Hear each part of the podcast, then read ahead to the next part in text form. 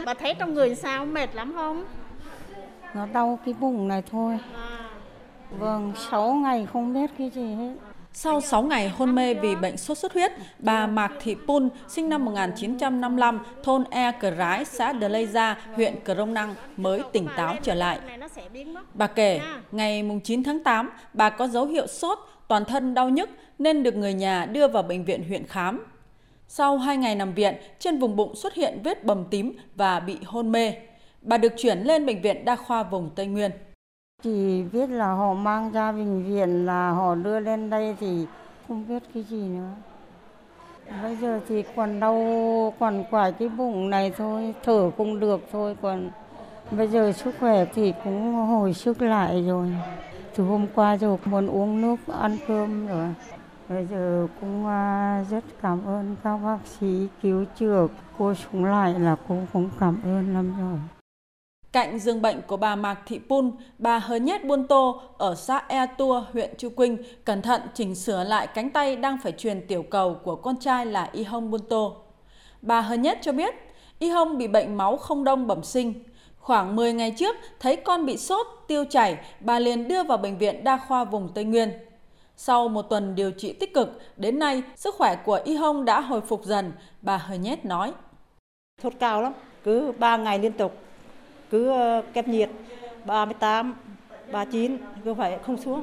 Thấy thằng cu vào đấy, nó đi tiêu ấy, thấy máu không à? Thấy máu á, con cũng xỉu luôn, mẹ cũng xỉu luôn. Quá nguy hiểm. Nếu mà mình không phát hiện sớm thì hay bị nặng lắm, có khi tử vong ấy. Bác sĩ Hờ Nguyên Hờ Đớt, khoa truyền nhiễm bệnh viện đa khoa vùng Tây Nguyên cho biết, hiện khoa đang điều trị cho gần một trăm ca bệnh sốt xuất huyết. Nằm tại khoa này đa số là những ca mà sốt xuất huyết đen có hiệu cảnh báo là tiền sốc, còn có những ca sốc vào á thì đó là những ca đó là mình truyền cái phát đồ mà chống sốc, thì sau hai giờ mình đánh giá lại á, thì bệnh nhân thoát sốc thì là tiếp tục điều trị đây, còn nếu bệnh nhân vẫn không thoát sốc thì chuyển đi hồi sức hết. Từ đầu tháng tám đến giờ á, là cũng chuyển tới năm ca rồi đó. Theo bác sĩ Phạm Hồng Lâm, trưởng khoa truyền nhiễm bệnh viện đa khoa vùng Tây Nguyên, từ đầu năm đến nay, đơn vị đã tiếp nhận và điều trị hơn tám trăm bệnh nhân sốt xuất huyết. Đáng chú ý, số ca bệnh nặng tăng mạnh từ đầu tháng tám đến nay. Bệnh nhân nhập viện gia tăng khiến công tác khám chữa bệnh bị quá tải. Đặc biệt năm nay là cái số mà sốc á, và số mà cảnh báo thì chiếm tỷ lệ rất là lớn. Thì trước cái tình hình là số bệnh nhân đông như vậy và nhóm bệnh thì thực sự bệnh viện vùng cũng gặp những cái khó khăn. Đặc biệt là trong nhân lực thì cũng thiếu. Thì hiện tại là chúng tôi đã được tăng cường ba điều dưỡng, hai bác sĩ các khoa bàn nữa, thì tổng số khoảng hai mươi đến hai mươi hai người mà phục vụ có những lúc là lên một trăm năm mươi bệnh nhân. Vậy là thực sự là một người làm việc bằng ba, và số giường bệnh và phòng bệnh thì cũng đã hết, thậm chí có những lúc phải kế ở hành lang, phải nằm giường xếp.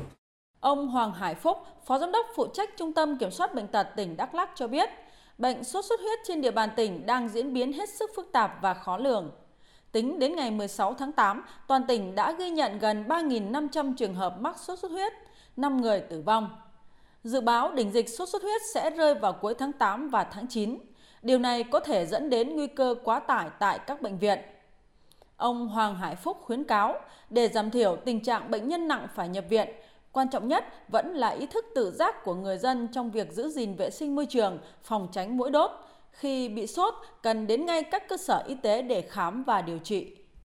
Với vai trò là cơ quan tham mưu cho Sở Y tế để ủy ban về ban hành những cái công văn, những cái kế hoạch, những cái chỉ đạo như vậy thì, nhưng mà nhiều các địa phương, nhiều đơn vị thì vẫn là chủ quan, chưa vào cuộc nhiều trong công tác là phòng chống huyết trong thời gian qua. Biện pháp quan trọng nhất hiện nay đó là chúng ta là phải tuyên truyền, truyền thông, vận động, truyền thông cho người dân hiểu về thứ nhất là tác hại về thành tình bệnh để người dân tự phòng bệnh cho mình. Thứ hai là sự vào cuộc của các ban ngành thể tại địa phương để tuyên truyền vận động người dân để thực hiện cái công tác mà vệ sinh môi trường, diệt lăng quăng bọ gậy tại mỗi hộ gia đình. Công tác này được làm thường xuyên và liên tục thì sẽ loại bỏ được cái nguồn gây bệnh chính.